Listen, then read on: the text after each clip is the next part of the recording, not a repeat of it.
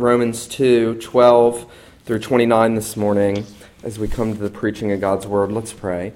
Father, we do again ask you to bless the preaching of your Word. We pray that every word that is spoken and proclaimed would accord with the truth of Scripture. We pray that the Lord Jesus Christ, the great shepherd of the sheep, would be heard and would be seen by faith, and that, Lord Jesus, you would be. Um, calling and drawing, and that you would increase our love for you, and that you would show us your glory, and that, Father, we would find him to be altogether lovely, and that you would make us to feel deeply our need for him, that you would convict us of sin, and that you would magnify your grace in the gospel of our Lord Jesus Christ. Lord Jesus, we pray that you would minister to us through the scriptures today. We cast ourselves on you. We pray these things in your name. Amen. Uh, Romans 12, beginning, I'm sorry, Romans 2, beginning in verse 12.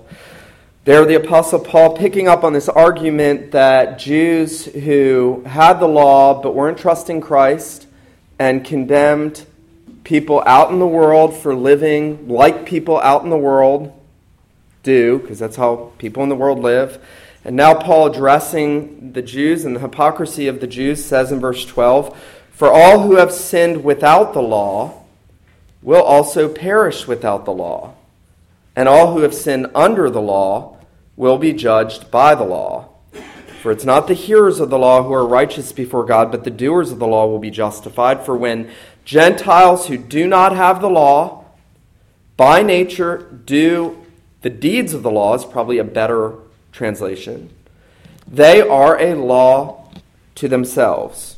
Even though they do not have the law, they show that the works of the law written on their hearts, while their conscience also bears witness and their conflicting thoughts accuse or even excuse them on that day when, according to my gospel, God judges the secrets of men by Christ Jesus.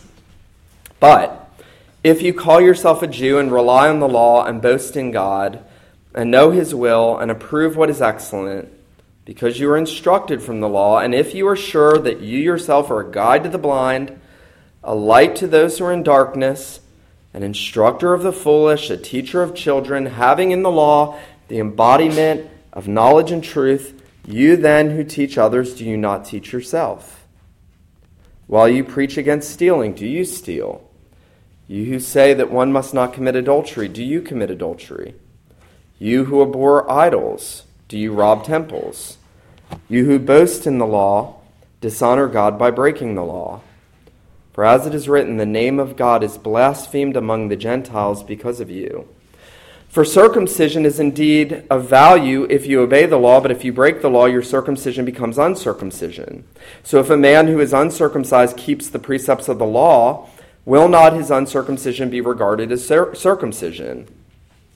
Then he who is physically uncircumcised, that's everybody that's not Jewish, in this period in the first century, but keeps the law will condemn you who have the written code and circumcision, but break the law. For no one is a Jew who is merely one outwardly, nor is circumcision outward and physical, but a Jew is one inwardly, and circumcision is a matter of the heart, by the Spirit, not by the letter. His praise is not from man, but from God. This ends the reading of God's word to us this morning.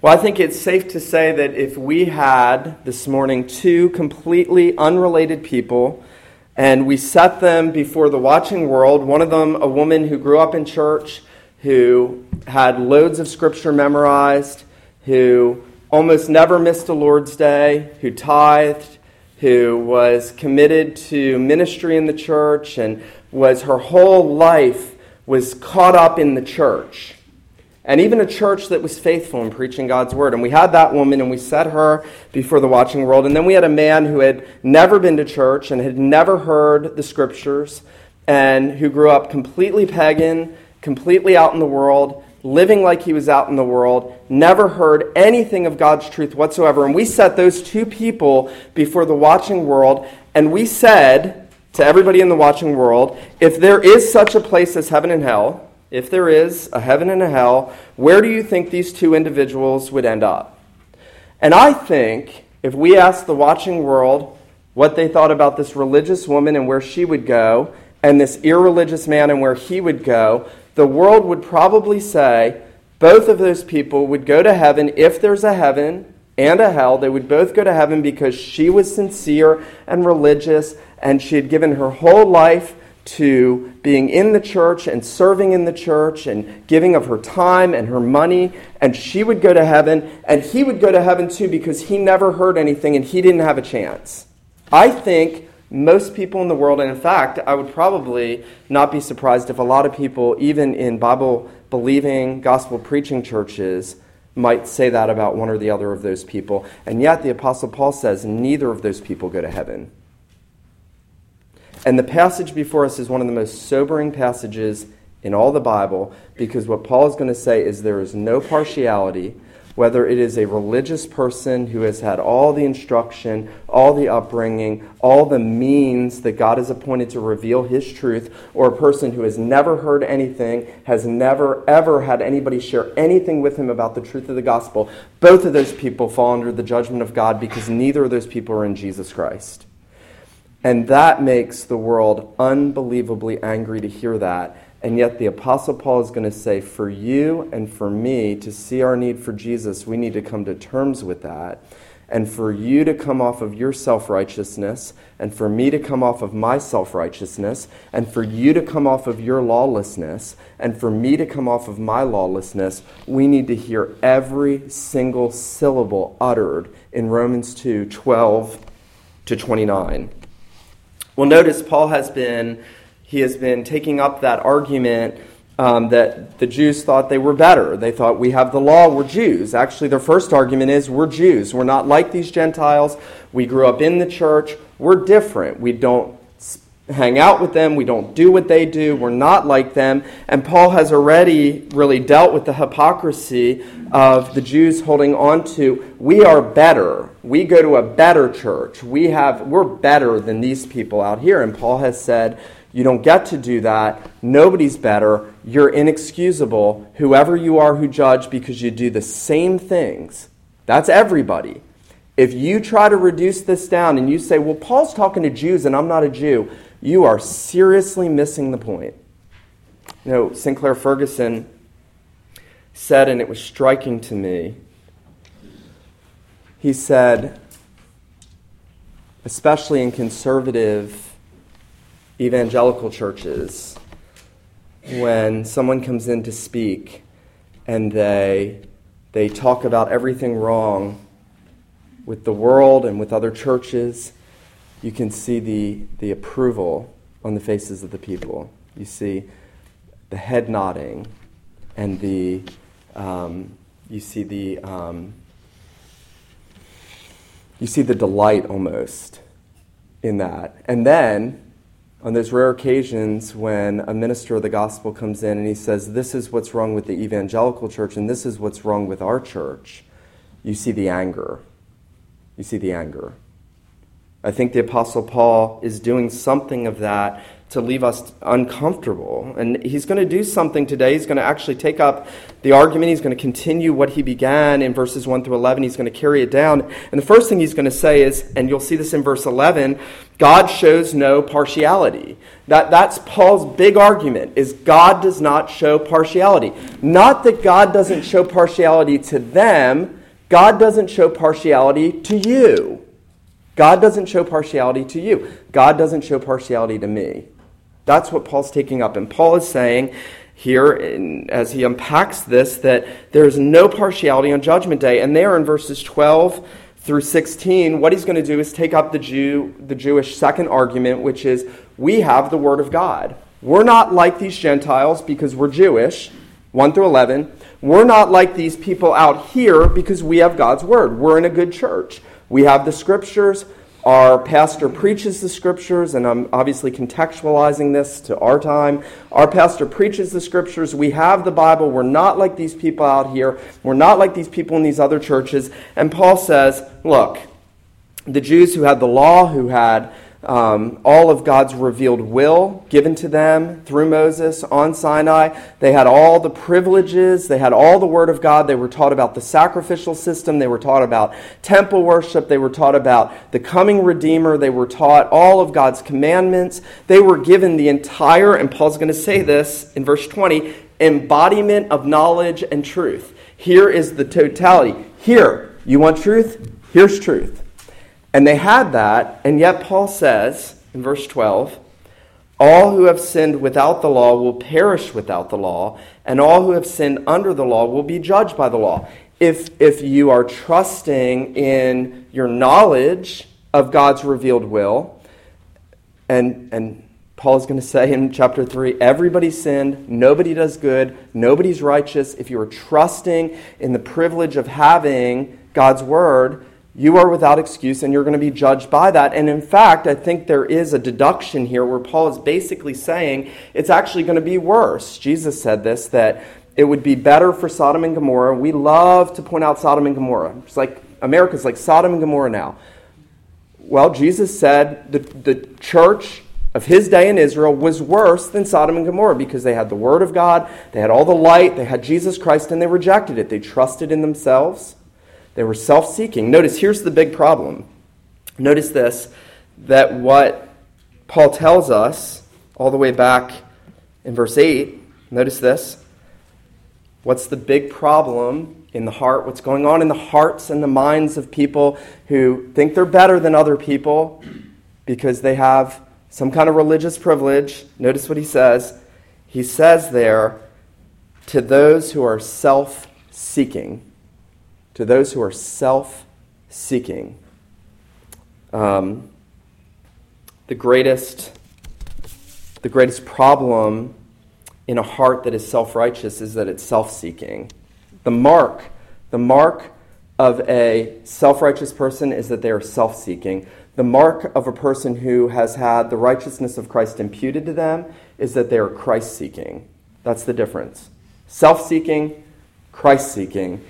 And, and Paul is dealing with this issue. And yet, there's this sense when he's dealing with this, Paul is the master. He is the master at shepherding people wisely. I had a pastor when I was a young Christian. It used to drive me crazy. I was on this huge learning curve. And anytime I'd go to him, his name was Charlie, I'd say, Charlie, check this out. Boom, boom, boom, boom, boom, boom, boom. I'd show him something in the Word, rattle it off. And Charlie would always say, Well, don't forget about this and he would always give me the other biblical truths over here. And then I'd go over here and I'd be like, Charlie, you were right. I saw that. And well, let's not forget about this. And Charlie always did that. And one day, my buddies and I figured out what Charlie was doing. He was doing the very thing Paul's doing. He was not letting us swing the pendulum one way or the other. So, lest the Jews think, okay, it's going to be worse for us. Paul's telling us there's going to be judgment according to the law because we had the law. What are you saying, Paul? That, those Gentiles that didn't have the law, they're not going to be judged. Is that what you're saying? No judgment because they didn't have the law. And notice what Paul says there. He says, All who have sinned without the law will perish without the law. All who have sinned under the law will be judged by the law. Now, Paul's argument is not easy. And what he does in verse 13 is very difficult. I think he is not at this point telling anybody how they are to be justified. You got to get that. Paul is not at this point telling anybody how they're to be justified. He'll get to that in 321. He's already told us that in 116. He'll get to that in 321. Right now, Paul is dealing with the issue of people who are far from God in the world, Gentiles, that's what we are by nature, and then the visible church of God, here in this context, the Jews who had the law of God, who were trusting in it. And Paul is saying, neither get justification. Neither the religious woman nor the irreligious man, if they're not in Jesus Christ, neither of them get justification. And, and when Paul addresses the Jew who had the law, who had the Word of God, preached every Sabbath in the synagogues, and they heard sermon after sermon after sermon, and they read the law to their little children. And when he addresses them This is what he says to them in verse 13 It is not the hearers of the law who are just before God, but the doers of the law who will be justified. Now, Paul is not saying, giddy up, get working, so that you can be accepted. I don't think Paul's saying that at all in verse 13. It would go against everything Paul says in the rest of the book. So he's not saying, get working, get doing, doers of the law will be justified. What he's doing is he's, he's taking up the Jewish argument that we have the law, therefore we're better in the sight of God. And so what Paul is saying is, don't you know, if justification were by your deeds of the law, by your good works, if it was by that, you would have to do the law, and you would have to do all of it, and you would have to do it perfectly, because that's what the law demanded. Paul will say that in Galatians 3:10. He will functionally say it in Romans 10:4. He will say it in several other places, quoting out of Deuteronomy. Even in the law, it said, "Cursed is everyone who does not continue in all things." Written in the book of the law to do them. So Paul's saying, listen, if you, trusting in your own works, who are self seeking, who are seeking self justification, who think you're better than other people because of some religious privilege you've been giving, you're so mistaken because you don't even know what the law demands. The law demands obedience, perfect obedience. And so Paul takes up that argument, and then notice what he does in verse 14. He now balances it out again, and, and he leaves the Jewish objection over here, and now he turns to the Gentiles and essentially answers the question well, why are the Gentiles going to fall under the judgment of God if they've not heard the gospel? You know, usually when people have said to me, What about the guy on the deserted island? He's never heard the gospel. I usually say two things. First, he's probably a cannibal, he's not a good person. Think about that. I think it gets funnier when you think of it. It's not funny initially. It's probably a cannibal. Um, and then, secondly, what about you? What about you who have heard the gospel? That's, that's a very clever way to push the attention away from me. What about that guy? How's that fair? What about you? What about me?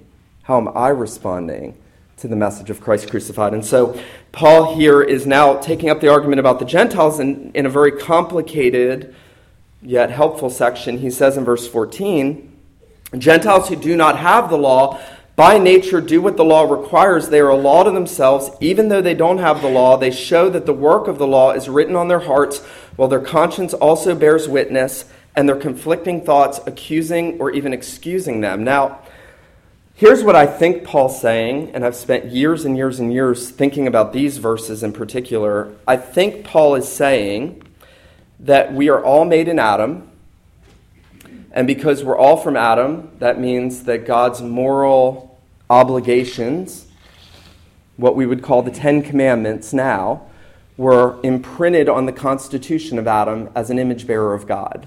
So Adam would have known it's wrong to murder, it's wrong to steal, it's wrong to commit idolatry. If Adam had cut down the tree of the knowledge of good and evil, made a bat, and killed Eve, that would have been murder.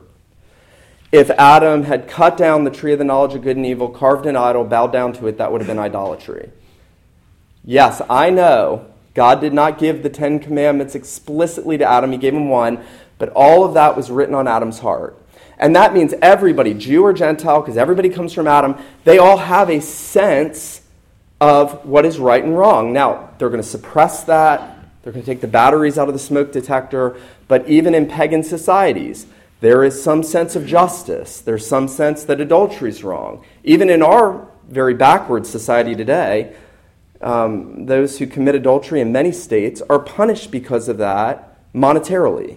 There's some sense that was unjust. There's some sense of rightness and wrongness. There's some sense in societies that murderers need to be dealt with in some way. There is, there is a sense of what the law requires.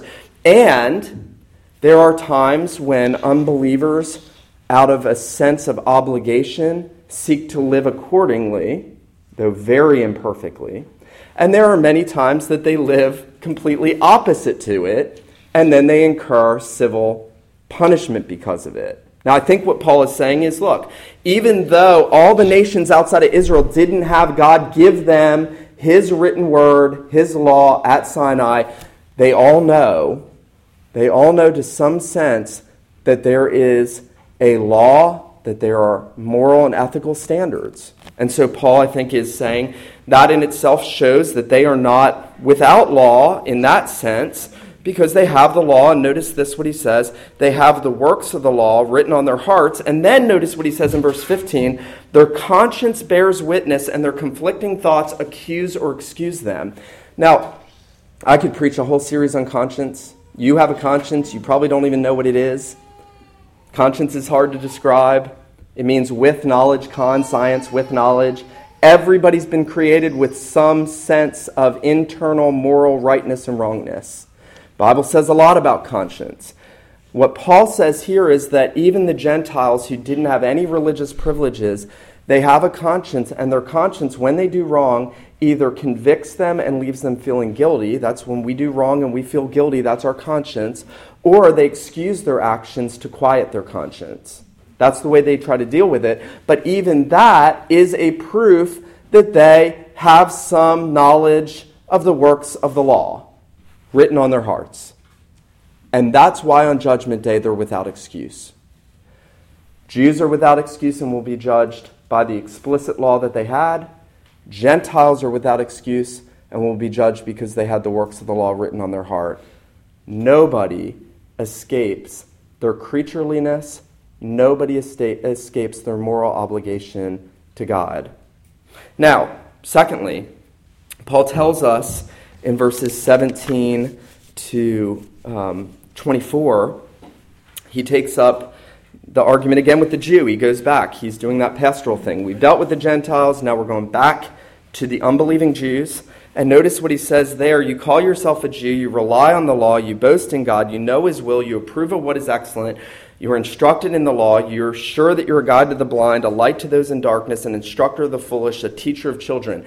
They were Sunday school teachers. They were pastors.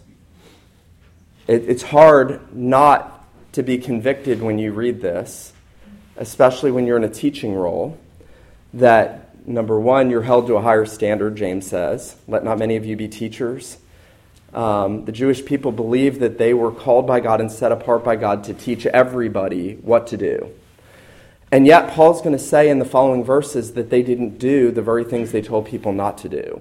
So, their whole Sunday school lesson was don't do this, don't do this, don't do this, don't do this, do this, don't do this. And they didn't do it. There was no gospel. There was no offer of salvation, mercy, grace. There was no holding forth of Jesus Christ. There was simply, I'll tell you what you need to do, and yet my life doesn't reflect that. And let me say this, that this is sort of an aside. It is a very dangerous place to be when we tell other people God's will according to the scripture, but our life is not reflecting that we're in accord with what we tell them.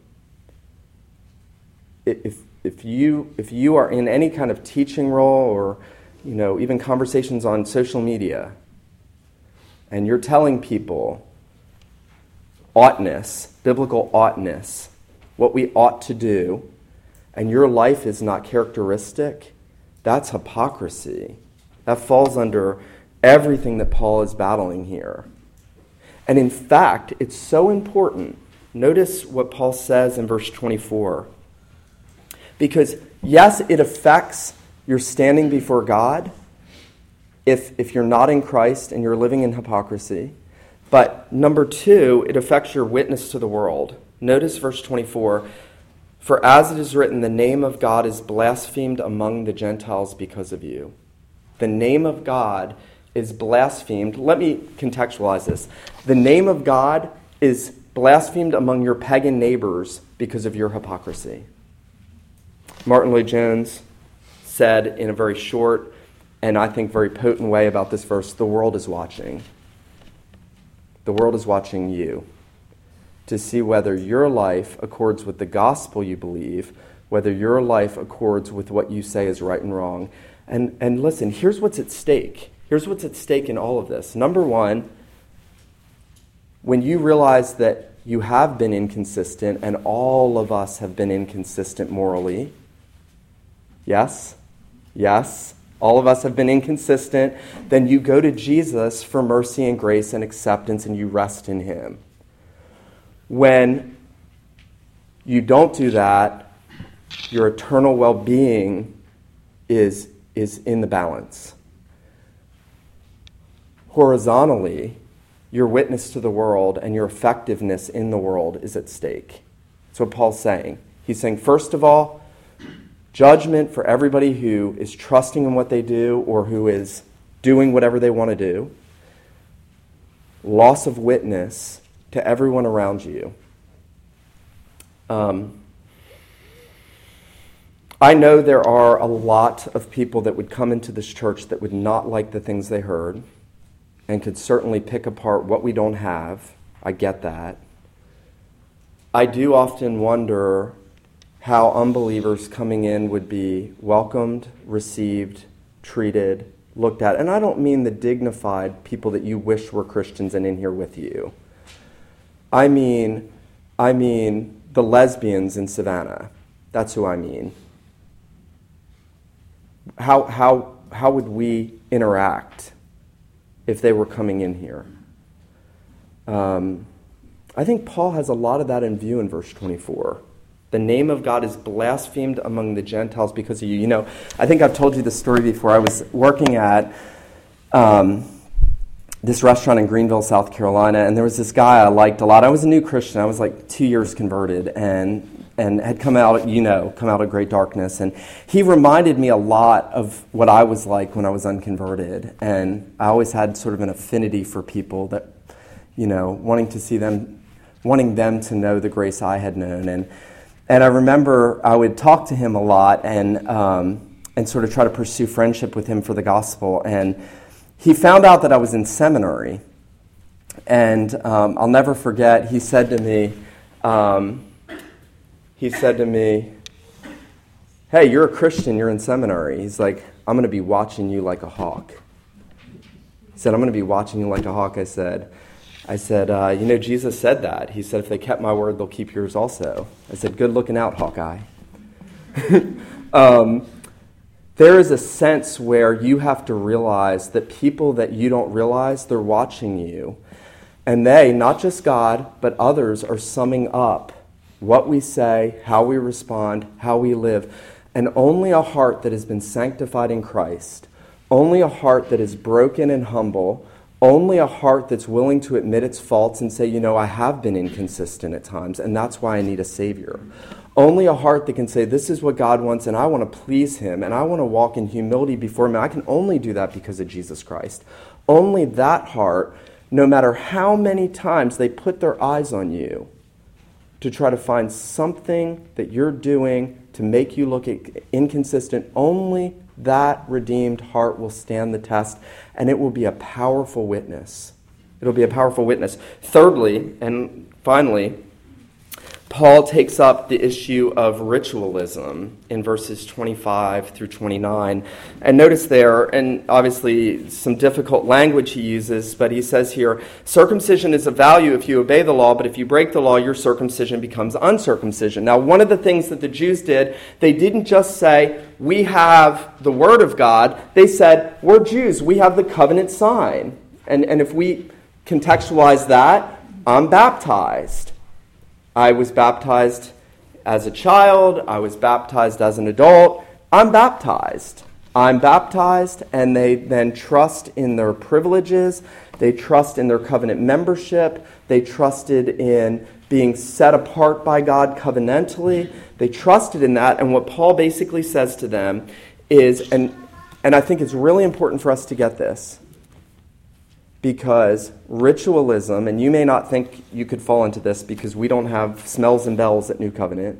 We try to keep those as far away from you as we can, so you don't, we don't want to encourage ritualism and formalism. We don't want to. We don't want you to think just because we do this and this and this and external religion, you're good. That's what the Jews did, and we're always in danger of doing that. Let me read to you this quote by um, by uh, Robert Murray M'Cheyne. I love this quote. He says, Formality is perhaps the most besetting sin of the human mind. I've had conversations with people in this church, and I know that's never come up. When we talk about besetting sins, that's never one of them. I think M'Cheyne is right. Formality, just going through religious motions, trusting in how we do things, trusting in pomp and externals, is one of the most besetting sins of the human mind. Listen to this it is found in every bosom, it reigns triumphant in every natural mind. And this is the line that got me. It constantly tries to re usurp the throne in the heart of every child of God. It constantly tries to re usurp the throne in the heart of every child of God. That means going through the motions, trusting in where you go to church, trusting in what your church does in worship, trusting in those things. If you don't think you can do that, you are in a very scary place. Formalism is a besetting sin. It's only conquered, by the way, it's only conquered by the Spirit of God. Notice what Paul says um, in verse 29. A Jew is one inwardly, that means everybody who is, um, has been regenerated by the Holy Spirit is a true Jew. You and me, we're true Jews. Circumcision is a matter of the heart by the Spirit. It is a reliance on the third person of the Godhead. It is a reliance on the, the Spirit of Christ to change the heart. It is a reliance on the Holy Spirit to worship. You know, I was praying this morning as I came to worship, and I, I was asking the Lord to prepare my heart to worship Him as I preached and as I led. And I thought back to years ago how, how many sweet times I had of praying. Um, that the Lord would prepare my heart to worship Him in faith, in repentance, in dependence on the Holy Spirit, in delighting in His Word, and listening attentively and singing with grace in my heart as unto Him. And then, and lately I've been convicted of this how many times it's just a sort of, okay, gotta go to church. Gotta go, gotta get this done, gotta be ready for this, gotta do this, this, then this, then this, then this, then we're off to lunch, we're out. And I think when the Holy Spirit is in the act of changing us and sanctifying us in worship, we stop thinking about everything merely in externals, in space and time categories. We forget about the time. We would love if we could just worship God together with His people all day long. Not in emotionalism, not some cheap imitation emotionalism in a Holy Spirit heart preparing, scripture saturated, gospel empowered sort of way. And when that happens, it is the sweetest thing in the world. There was a, I'll close with this story. Um, because I actually think a lot of evangelicals fall in verse 25 through 29 and don't really realize it. We often think Anglo Catholics, smells and bells. Roman Catholicism, smells and bells. And, and that's an easy target. But I think whenever people are not delighting in worship, when they're not delighting on a Lord's Day by Lord's Day, delighting in the Lord Jesus Christ, delighting in worshiping Him, that it shows actually that we've fallen into a formalism. And then when we fall into a formalism, it actually becomes kind of burdensome, but we trust it. It's like, I went to church today, I'm okay. Um, many years ago, I went to a thousand person plus church, um, and Super Bowl Sunday came up, and there were like a hundred people there that Sunday night. And I'll never forget the pastor, who was not a great preacher at all, and I usually never benefited from his preaching, saying to those of us that were there, you know, I really believe God is going to bless you for having hearts that long to worship the Lord. You know, knowing that most of us that were there were really eager to be there. We were eager to be there. And I'll never forget leaving that service and knowing God had met with me and that in some way I was changed and carried along from one degree of glory to another just by being at that service. Now, I don't say that to try to guilt you into anything. I say that because that's a reality. He's not a Jew who's one outwardly. Circumcision is not outward in the flesh, it's in the heart, it's in the spirit. whose praise is not from men, but from God. I'm going to close with these questions to you.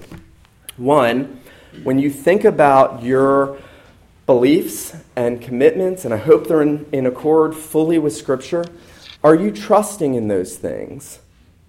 And that's, that's a hard question to answer. That's not an easy question to answer. That takes deep self examination to say, and I will tell you this one of the ways that you can know whether you're trusting in those things or not is how you treat other people. Remember what Paul said the name of God is blasphemed among the Gentiles because of you. Are you harsh towards others? Are you short with others? Do you complain about others a lot? Do, or do you extend grace to others? In a biblical sense, do you extend grace to people? Do you live by grace? Does your life reflect a pursuit of holiness? And then when you fall, a humility and a meekness? Um, I think the Lord would have us ask those questions. I would also ask you when you examine your life, and especially as we come together to worship, um, is there an eagerness to be in the presence of the Lord Jesus? Is there a desire for God to see your joy and gladness and praise and brokenness and repentance in your heart before Him? Or is there some sense that others are watching and, and they're going to see me here or they're not going to see me here, and, and that's what matters most? Paul says, whose praise is from God and not from men. Finally, I'm going to ask you, because honestly, um, I don't know how you read a passage like this and you don't come away utterly convicted. Um, when Paul says to those who are self seeking, who in this room has not been self seeking? There has been one person in all of human history who was never self seeking, and that is the Lord Jesus Christ. There's one person who always did the will of his Father. There's one person who was justified by doing the law, and that was the Lord Jesus. And interestingly, the one person who wasn't a hypocrite, who never trusted in external things, who always gave his Father glory and honor, who always did the will of the one who sent him, who always sought his honor and praise and glory, that one was nailed to a tree for all of our self seeking. All of our self That's where Paul's moving. Get that. Paul's moving there. The question is when we examine our lives, are we depending on him? Have we taken all that self seeking to him? Are we trusting in him? And are we saying, Lord Jesus, make me like you? I don't want to be self seeking. I want to be God seeking. I want to be Christ seeking. I don't want to be people pleasing. I don't want to be external religion seeking. I don't want to be pleasure seeking in lawlessness. I don't want any of that. Um, in the gospel, you have all the power and all the grace and all the righteousness that you need from Jesus. Let him who has ears to hear, let him hear this morning what the Spirit says to the church. Let's pray. Our God, we do ask that you would help us to take these things, to sift through them, to go to your word to see if they are so. We pray, Father, that you would make us a people who delight to serve you in the inner man, that you would give us your Holy Spirit in our hearts, that we would seek praise from you and not from men, that you would tear away from us any dependence on formality any thinking that we are better because of what we know. We pray, Father, that you would humble us when we look at the cross, that you would bring us to our knees in repentance, and that you would comfort us with the good news of what we have in Christ. We pray these things in his name. Amen.